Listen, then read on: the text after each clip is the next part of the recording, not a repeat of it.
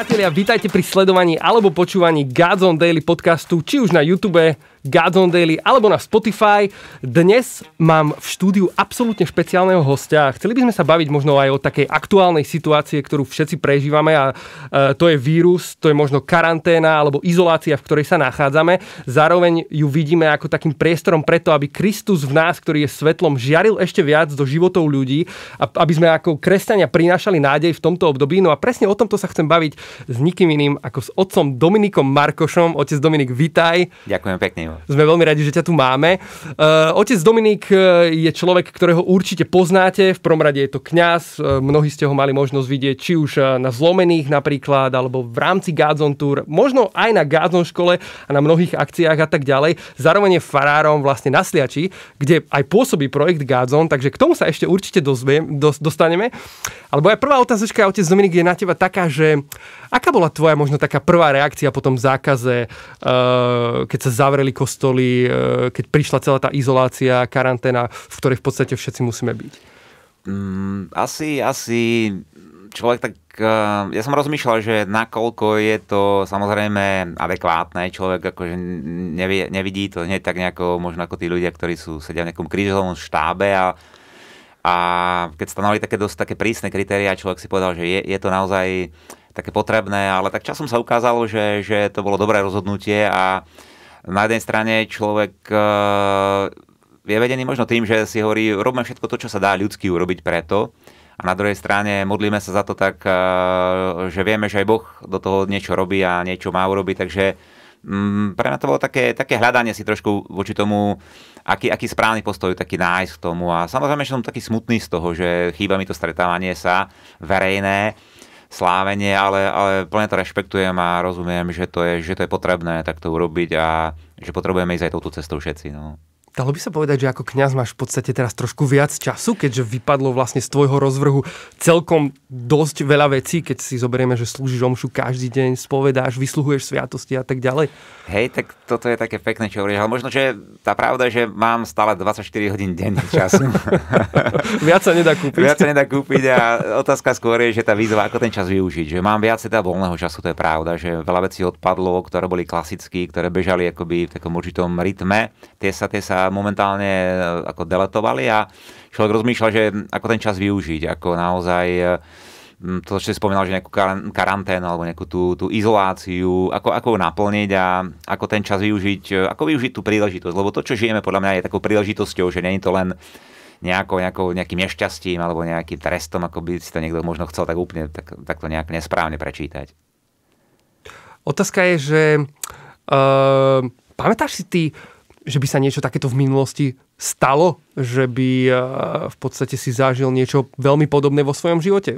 Si starší ako ja hey, trošku. Hey, hey, hey. Uh, pamätáš si na niečo takéto? Tak vieš čo, tak toto, podobné. Je, toto, je, toto je úplne nejaká podľa mňa unikátna, unikátna situácia. Asi od vojny také, nie, možno aj cez vojnu to bolo nejaké také, že, že veľké ohrozenie, ľudia cítili ohrozenie života a ja si teda nepamätám od malička mm, takúto vec ani za, uh-huh. za bývalého režimu možno, že bola nejak, boli nejaké obmedzenia, nejaké ohraničenia, ale toto, toto je pre mňa takisto nová výzva, v ktorej sa tak snažím sám seba nájsť a hľadať také svoje miesto.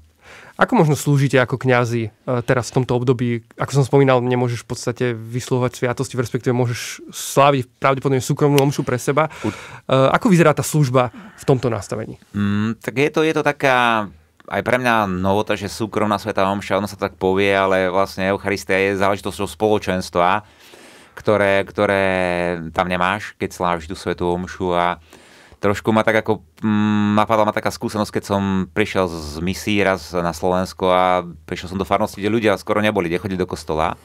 Tak som mal takú depku z toho trošku a lebo som žil predtým pol roka v takom veľmi ako úzkom spoločenstve na nejakej misii, no a tak som si tak to vtedy pomohol, že som si do prázdnych hlavíc predstavil tých ľudí ako fiktívne sediacich tam niekde v prvých hlaviciach. A tak som slávil tú omšu. A teraz som si čítal taký, taký aký, ako si správu, že nejakej farnosti pán Fara požiadal nejaký svoj veriaci, aby mu poslal nejakú fotku uh, svojej rodiny a tie fotky si dal do lavíc. A tak slúži tú omšu, že aby si tých ľudí nejako sprítomnil, takže, takže to je taký ako originálny nápad, ale priznám sa, že nie je to, nie je to vôbec jednoduché, že keď tam hľadíš do tých prázdnych hlavíc a Takže skôr rozmýšľam, ako, ako, ako sa tým ľuďom možno približiť cez takúto možno mm, sociálnu, uh, sociálnu sieť a možno nejaký streaming a takéto veci, ako, ako sa napojiť aspoň tak, keďže nie fyzicky, ale, ale, mhm. nejako, ale osobnostne. No. Čo majú možno ľudia robiť, ktorí chcú ísť na omšu alebo sa potrebujú vyspovedať? Je niečo, čo sa dá robiť v tomto? Tak ľudia, ktorí sú na svetu omšu, asi to majú veľmi ťažké, že skôr sa zúčastňujú tých svetých omší cez uh, nejaké médiá, to je tak vec. A samozrejme m, otázka z povede je, je niečo také, také bytostné, ako, ako myslím, že tie opatrenia, ktoré žijeme, nemôžu povedať, že tak teraz, aby sme sa zachránili, nebudeme jesť. Nebudeme, nebudeme, nebudeme kupovať veci na jedenie, že zatvoríme potraviny, je, že to nie je nemožné také veci. Že sú nejaké hranice, pokiaľ môžeme ísť v tej opatrnosti, kde sa dá ísť a ostatné je trošku tak aj v božích rukách, takže myslím, že táto otázka súkromnej spovede je, je otázkou stretnutia a používania všetkých tých e, bezpečnostných e, opatrení, ktoré máme, aby sme, aby sme zachovali nejakú, nejakú mieru, mieru bezpečnosti, ktorá je možná, ale, ale mm, je to na tej dohode asi, že človek môže zavolať kňazovi a dohodnúť si nejaké podmienky, že ako potrebuje uh, vyliečiť možno tú svoju dušu, pretože myslím, že pán mm, Kršmiari to tak hovoril, že najväčšou takou nejakou nie, živnou pôdou pre vírusu je, keď človek žije v nejakej panike, strese, uh-huh. či je to nejakej psychologickej, ale možno aj duchovnej, že tam ten vírus ako byť na človeka tak má väčšiu moc a keď človek sa dostane do takého pokoja, či už duševného, duchovného, je taká, aj to je šanca pre tú spoločnosť viac dolať. ja, ja by som sa spýtal takú otázku, asi odpoveď mi je jasná, ale no. že dá sa vyspovedať aj cez telefón? Cez telefón nie, nie, stále to neplatí. Že musíme sa nejako fyzicky stretnúť. Je otázka, že stretneme niekde, možno na vonkajšom priestranstve, kde, kde je tá nákaza eliminovaná možno aj tým fajn počasím, ktoré sme dostali ako dár, Áno. alebo potom, potom dá sa, dá sa nejako dohodnúť nejaké individuálne tie podmienky toho všetkého. Rozumiem. Uh, po internete koluje kopec e, rôznych komentárov alebo statusov od ľudí, ktorí buď to preháňajú do extrému, že sú úplne vystrašení, mm, alebo mm. zase to preháňajú do druhého extrému, že hovoria, že Pán Boh nás ochráni, nemusíme nič dodržiavať a nič robiť. Uh, čo si o tom myslíš? Myslím, že to tak dobre si to povedal, že to sú extrémy a každé extrémy sú proste asi zlé, že a tá cesta je taká, že Boh nás postavil do sveta, ktorý není nejaký duchovný. Sme ľudia, ktorí sme aj duchovní, aj telesní, čiže žijeme v nejakom reálnom svete, fyzickom svete, kde platia nejaké fyzické zákony, ktoré on sem dal. A tie potrebujeme rešpektovať. A máme rozum, máme, máme slobodu, vieme sa nejako dohadovať, vieme, máme odborníkov, ktorí sa dívajú na veci z rozličných uhlov pohľadu, takže trošku sa musíme naozaj počúvať a a tam si hľadať také nejaké také optimálne stanovisko k tomu, že nie je dobré ani panika, ani nejaké katastrofické scenáre šíriť, že, že neviem, bude koniec sveta a teraz čo ideme robiť. A, a na druhej strane zase nemôžeme ani žiť tak nejako benevolentne, že však mňa sa to nedýka, ja budem nejaký, nejaké prázdne hrdinstvo asi, není čas na nejaké prázdne hrdinstvo. Vôbec akože ten život náplňme niečím zmysluplným a to je skôr počúvať tú situáciu a, a nájsť si nejaký taký odstup. To má takú slobodu týchto poplašných správ.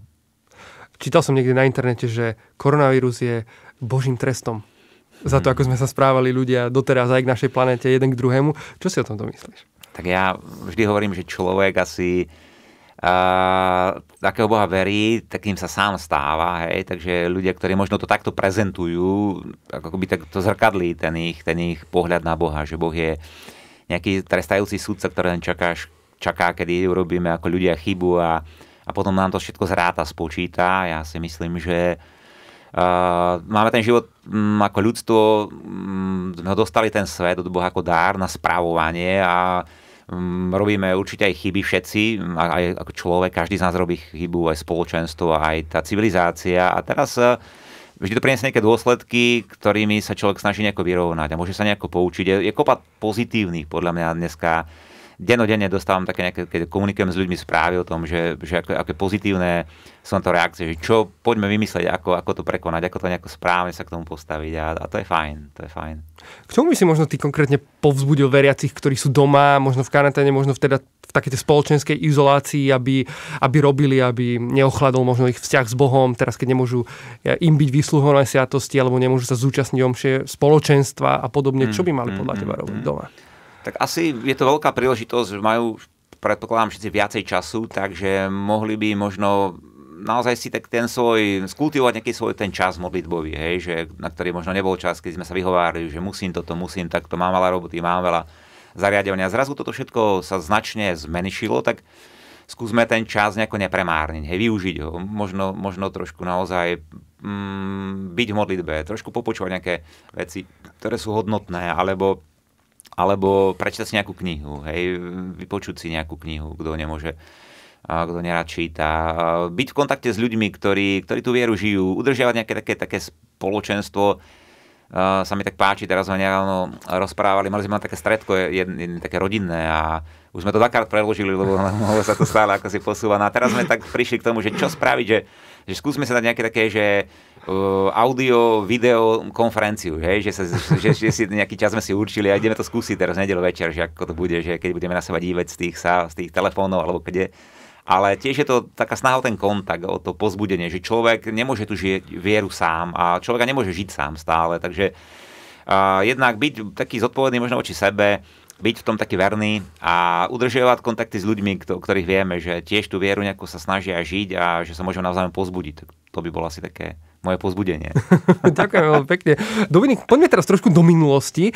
Um, mňa by veľmi zaujímalo, že ako si sa ty osobne dostal k povolaniu kňaza? alebo ku kňažstvu vo svojom živote? Aha, to je taký zaujímavý príbeh. Tak uh, ako to tak uh, možno povedať, že uh, ja si myslím, že povolanie vždy je taký dar od Boha, že Boh mm. nás kam si volá, nakoľko tomu rozumieme, takže uh, ten môj príbeh je taký, že ja som vyrastal v takej rodine veriacej, a na dedine, takže to bola taká klasika viery, taká, taká bežná, hodnotná, ktorú, ktorú človek mal. Videl som dobrého kňaza, ktorý, ktorý bol pre mňa veľkou takou autoritou, pretože bol blízky ľuďom, rozumný, také, mal také, také správne názory, no a uh, mal takú slobodu, ktorú, ktorú som proste potreboval vidieť v tej dobe a keď som, keď som uh, po Gimply chcel študovať nejaké počítače, vtedy to bolo úplne nejaké také nové veci, vieš, že, že mal som takých kamošov a sme spolu snívali také sny, že, že ideme študovať elektrotechniku do Bratislavy, počítače, zobrali nás na školu a e, založíme si firmu stajeme sa bohatými, pocestujeme celý svet. Vieš, také, také normálne sny ano, ano, tej, ano. Tej, tej, toho veku, ktorý tam bol. A, a vtedy raz uh, už som bol prijatý na tú školu, Mm, tedy raz tak som bol na jednej návšteve u jedných, u jedných známych a kto si, my sme tak sedeli ako tínejdžeri v jednej partii, dospeláci niekde inde a, a kto si tam povedal takú vetu, že ide ten Dominik za toho kniaza, či nejde. Ja som to vieš tak počul a som, to, je, to, čo to za blbosť, že ja už som prijatý na elektrotechniku, že idem študovať počítače. No ale tá veta sa mi akoby vracala pravidelne. E, ráno, keď som sa zobudil, som ho tam našiel večer, keď som išiel spať, mi tak zaznievala a kým som pochopil, že možno Boh e, sa mi nejako chce prihovoriť, to som tak nečakal, lebo sme to vtedy ešte tak nejako veľmi, nemal som takú skúsenosť, že Boh by ťa mhm. mohol nejako konkrétne možno v e, niečom osloviť. Ne, ale som to tak nejako prečítal potom a som si uvedomil, že sa mi prihovára a som sa pýtal, že čo to, čo to je. Uh, veď tá situácia je jasná, že mňa prijali na počítači a idem touto cestou, založiť si firmu, byť bohatý, precestovať celý svet, hej, a tak. A on vtedy povedal, že to nie je dobrý nápad, že ísť študovať mm, počítače, robiť s mašinami nejakými, hej, že on hovorí, že ja som založil na svete firmu, ktorá je celosvetová a že budeš môcť robiť s ľuďmi, že poď robiť pre mňa, ja ťa dobre zaplatím. Vieš, a to bola taká komédia vtedy, lebo ako pri všetkých úcti, keď si na to, to asi nepamätáš, že, že, že vtedy kňaz išiel robiť a dostal nejakých 500 korún výplatu, čo bolo úplne akože smiešné. Hej, a tak som si hovoril, že to sa asi žarty, bože, no ale, ale potom akože človek išiel za, za tou cestou, vyskúšal som to, dal som Bohu nejaké teda podmienky, mal som nejaký rok čas na také rozlišovanie, čo mm-hmm. som Nenastúpil som na školu, išiel som robiť, to bol veľký prúšvih, lebo lebo to bolo ešte za komunistov a Uh, ja som bol možno taký dosť dobrý žiak v škole a keď som nešiel na školu, tak to začalo byť hneď podozrivé, že prečo nie, začal to skúmať a mm. ujal si toho všelijakí takí ľudia, ktorí sa tým zaoberali, tajní, netajní. A myslím, že to iba takú perličku, že možno my sme mali nejaké tablo gymnaziálne uh, na stene a to akože z protestu, že že ja idem teda za toho kniaza to, zru, to zveseli stať a, a postihy a také učiteľom, no taká doba. No. A čo rodičia napríklad na to? A, tak ja mám maminu, oci, oci nás zomrel, keď som mal 9 rokov, takže mm, ona bola taká fajn, že robila v mincovni, v Kremnici. Podporovala ťa v tom rozhodnutí? Hej, hej, mala, ne, takú slobodu, že bola ochotná znášať možno to, že uh-huh. Tiež v robote niekto píli duši, že a zle vplývate na toho svojho syna, mali by ste niečo robiť a nemá to budúcnosť a takéto veci. Ale ona mala v tom takú slobodu, takú odvahu, ako proste jednoduchá žena, ktorá nemala za sebou už nejakého manžela, ktorý by stál, za ňou a povedal, že buchol po stole, že dajte tomu pokoj. Ona dokázala v tom tak obstáť a, a tým bola pre mňa takým veľkým povzbudením, že bola taká silná v tom. Ty si bol aj na evangelizačnej škole v Nemecku. Mm-hmm. To bolo už potom, čo si sa stal kňazom? Jasné, jasné. Ja som potom mal takú klasickú cestu kňazstva slovenského, že človek bol nejaký kaplánom, potom sa stal farárom, mal som takú novú, novú farnosť na Kriváni, ktorá vznikla a to bolo také úžasné, že nová farnosť ako malé bábo, že, mm-hmm. že si tam prvý farár svojím spôsobom, všetko to nejako nastavuješ a tí ľudia sú takí tvárni, lebo sa všetko učia Není to taká farnosť, e, možno ktorá už je niekde 500 rokov a tí ľudia povia, 500 rokov to takto bolo a musí to tak byť ďalších 500 rokov a ťažko sa niečo mení, to je niečo iné, hej. To bola nová farnosť a, a ale potom človek, tam som nejaký 10 rokov tam som mal takú možnosť, vlastne som sa raz dostal na takú školu tiež, ešte trojtýždňovú pastoračného poradenstva. Tam som sa stretol s takou komunitou tiež nejakých ľudí, ktorí trošku žili charizmatickým spôsobom, poznali Boha, a tam som, tam som zažil také, také svoje veľké stretnutie s Bohom a to ma tak otvorilo potom možno tomu počúvaniu Boha, aj takému pozvaniu, ktoré mi on dal, že, že poď, poď niekde, zanechaj možno tú farnosť, kde už všetko akoby za bolo nastavené, fungovalo ľudsky, ale človek sa začal príliš spoliehať sám na seba, na také ľudské veci. A Boh ma z toho akoby tak vytrhol a pozval ma na taký akoby rok pastoračnej, alebo taký sabatický by som to povedal, čo bolo ešte mm. úplne ako netradičný pojem, taký, že úplne aj našej diecéze a súčasťou toho roku bola vlastne tá škola, takže to bolo po takých 15 rokoch kniazstva. Wow. Wow. Ty si vlastne farárom na Sliači, v rámci ktorého vlastne funguje projekt Godzone, takisto je na Sliači.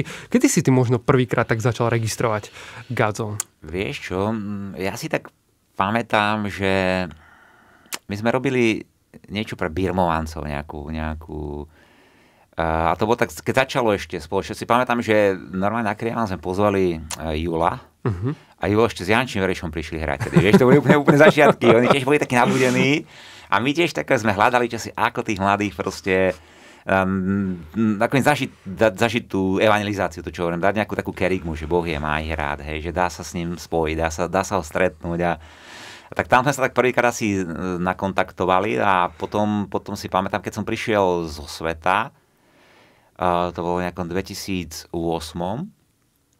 tak som hľadal na Slovensku nejaké také, také možno také ohnívka toho, že čo sa desí kde a to ma priviedlo to ma priviedlo, myslím, že vtedy bolo ne, nevoľnosť na nevoľnom, čo si bola mm-hmm, už aj, mhm, a, a potom, potom začali tie také Godzone túrasy a som bol tu raz na Sliači tej, si pamätáš, to bolo tej hale, alebo kde si pri škole, to bolo nejaký... Áno, áno, myslím si, že to bolo street, v rámci telocvične, áno, dokonca školské. Taký, taký, taký, názov to malo nejaký... Áno, Industries, Gazon Industries. Ten, ten, ten ročník, tak tam som prišiel aj s mladými našimi a tam viem, že sme sa vtedy trošku stretli aj, aj tak zákulisí, sme sa trošku modlili spolu a to bolo asi také, také prvé začiatky, čo si ja pamätám. Zmenilo sa možno tvoje vnímanie uh, Godzone alebo toho, čo robí, keď si sa stal farárom na Sliači? Tak určite, určite je iné dívať sa na to zvonka, a byť, to, byť toho súčasťou. A zmenilo sa to v tom, že som mal takú možnosť to spoznať oveľa viacej, hlbšie a viac o tom premýšľať a viac sa tak aj pýtať, že mm, aká je vlastne moja úloha, čo ja môžem preto mm-hmm. spraviť, aby, aby to, čo možno tak Boh cez to chce robiť na Slovensku, aby, aby som tomu vedel pomôcť, aby som to vedel nejako podporiť, aby som to vedel nejako sprevádzať, lebo to je asi taká moja úloha, mm. že tá úloha, ktorá sa hovorila asi aj na tej synode o mladých, teraz posledne veľmi tak náliehavo, že, že mm, prepojíte generácie, hej, že ja som možno tá generácia tých 50 hej, a, ale veľmi sa teším z vás, ktorí ste proste o tú generáciu možno mm, bližšie na, na, tú, na, tú, na, ten, na ten puls doby a stíhate to všetko registrovať oveľa lepšie ako ja a že sa môžeme tak navzájom učiť, že, že, že vy mi dávate nejaký obraz toho života, a takí, ktorí, ktorí proste vnímate, to je veľmi super, lebo ja to nestíham všetko vnímať. Ja sa, ja sa snažím kráčať možno spolu s tým a povedať tomu nejaký taký svoj názor a byť, byť tak, tak za tým a, a vedieť, že, že je, je, to, je to niečo, čo je dôležité, je to niečo, čo je vzácne.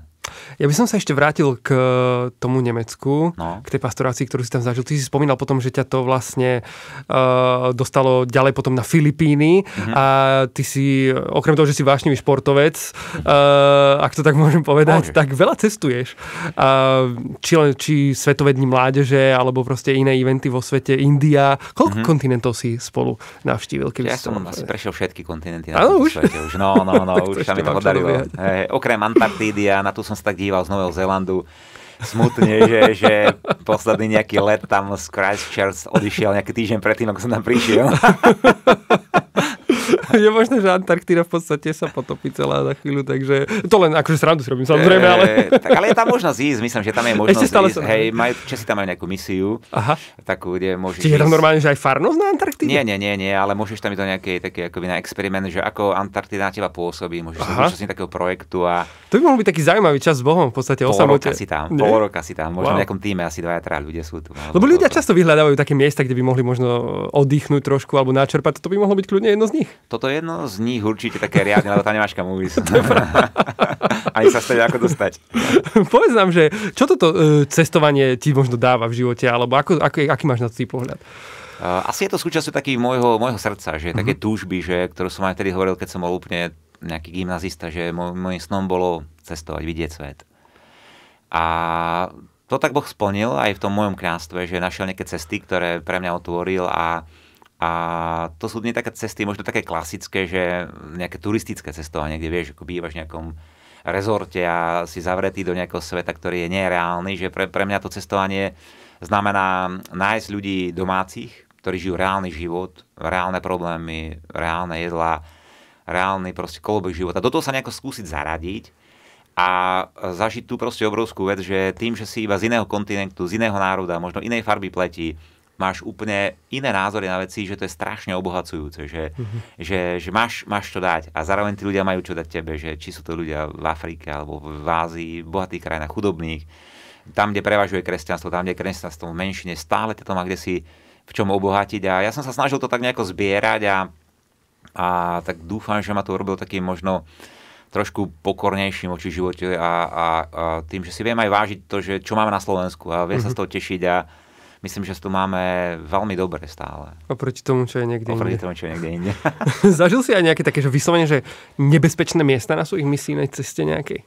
Určite, určite. Ja na tých, ako v tej Ázii, v tých chudobných krajinách, kde tá hygiena je naozaj akože veľmi biedná, hej, že tak uh, nedal sa vyhnúť tomu. My sme slúžili napríklad deťam, deťom, ktoré uh, žili na smetisku uh-huh. v Manile, ktorá mala už pred 10 rokmi 18 miliónov ľudí.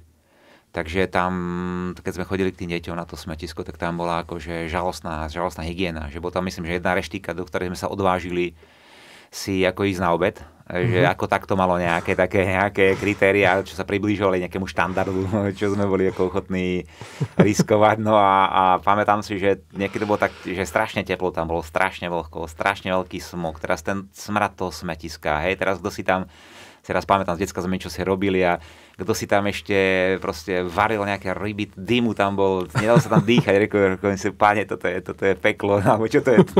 Ale tí ľudia tam žili, boli šťastní, veľakrát šťastnejší možno ako, ako, ako niekde tam, kde ľudia majú toho oveľa viacej. Takže mm, toto možno také, také nebezpečenstvo ohrozenia tými všelijakými vírusmi. No, ale, Mhm, ale, mhm. ale človek by to tak nejako nevnímal. Že, a pán Boh to tak nejako uchránil. Možno, možno ten organizmus niekedy je veľký boží dar, že, že človek sa bráni nejako, uh, pripraví na to, udržiava nejakú hygienu. Na druhej strane Boh do nás podľa mňa vložil obrovský taký potenciál, kde s tým, čo sa stretáme, sa snaží vysporiadať organizmus ako, ako boží dar. Uh-huh. Čo je podľa teba takou najväčšou výzvou pre nás momentálne v tomto čase, ktorý prežívame na Slovensku? Aj v kontexte možno tej izolácie, aj e, možno v kontexte evangelizácie. Viem, že možno taká hlboká otázka, Hú, dosť, otázka. dosť zložitá, ale... ťažká otázka, hej, hej. Tak uh, ja neviem, ja môžem to povedať z môjho pohľadu, mm-hmm. určite nebude nejaká objektívna najväčšia výzva, s ktorou budú všetci súhlasiť. Uh, v týchto posledných dňoch počúvam veľakrát také, také pozitívne prístupy k tej situácii, že, čo, že človek je viac s rodinou. Človek má viac času sa zastaviť, premýšľať, usporiadať si dom, urobiť si poriadok vo veciach, poriadiť. Takže to je taká možno výzva je, že využiť, využiť tú takú vlnu, že sa niektorí tak pozitívne ladíme, že aby ten svet, keď sa raz dostane možno znova do nejakých normálnejších koľají, aby nestratil eh, túto skúsenosť, aby to zase nás nezaplavilo, aby sa to znova nerozbehlo, ten život do takého šialného tempa, ktorého sme si hovorili, že dokedy to takto vydržíme, dokedy to bude môcť takto byť. Že, takže toto si tak možno zachovať a toto si myslím, že práve je taká spolupráca to, že človek chce, mm, snaží sa o to a zároveň si uvedomuje, že potrebuje nejakú Božiu pomoc. Že, že nedáme to bez Boha podľa mňa. Hej? Že mm. nemáme to tak v rukách, že nastavíme nejaké štandardy a ten svet sa ne, nejako zmení neporovnateľne nejakomu lepšiemu, že vždy budú tie pokušenia tu znova sa začať naháňať, znova sa si, si, kde si vrhnúť do nejakého šialeného tempa, bohatnúť, žiť si to svoje ego, žiť pre seba. Tak to vždy tu bude a takže to je podľa mňa veľká výzva, že túto príležitosť, ktorú máme, túto skúsenosť, ktorú máme, ktorá by možno trvať nejaké mesiace, niekoľko alebo koľko, že ako ľudstvo využiť a s Božou pomocou ju pretaviť potom raz na lepšie usporiadanie sveta, že a to je možno aj evangelizácia, že, že že mm, otázka církvy, že kde v tom bude môcť možno mať svoje slovo, niečo k tomu povedať, čo bude relevantné, čo bude k veci a čo bude povedané takým jazykom, že ten svet to bude, bude rozumieť a prijať, možno vedieť. Otec Dominik, ďakujem ti veľmi pekne za tvoj čas, za to, že sme ťa mali možnosť aj podľa, počas tohto podcastu viac poznať. Ďakujem. ďakujem ti aj za tvoje povzbudenie k aktuálnej situácii, ktorú prežívame. Priatelia, veríme, že aj vy ste povzbudení a ak ste, tak určite zdieľajte tento podcastík, budeme veľmi radi, môžete ho komentovať a takisto mu dať svoj like. Takže sledujte samozrejme YouTube kanál Gods on Daily, pretože tam vám pravidelne prinášame podobné rozhovory. No a ja sa v tejto chvíli s vami lúčim aj s otcom Dominikom a prajme vám veľa požehnania, obzvlášť v tomto čase. Veľa požehnania všetkým. Majte sa krásne. Čaute.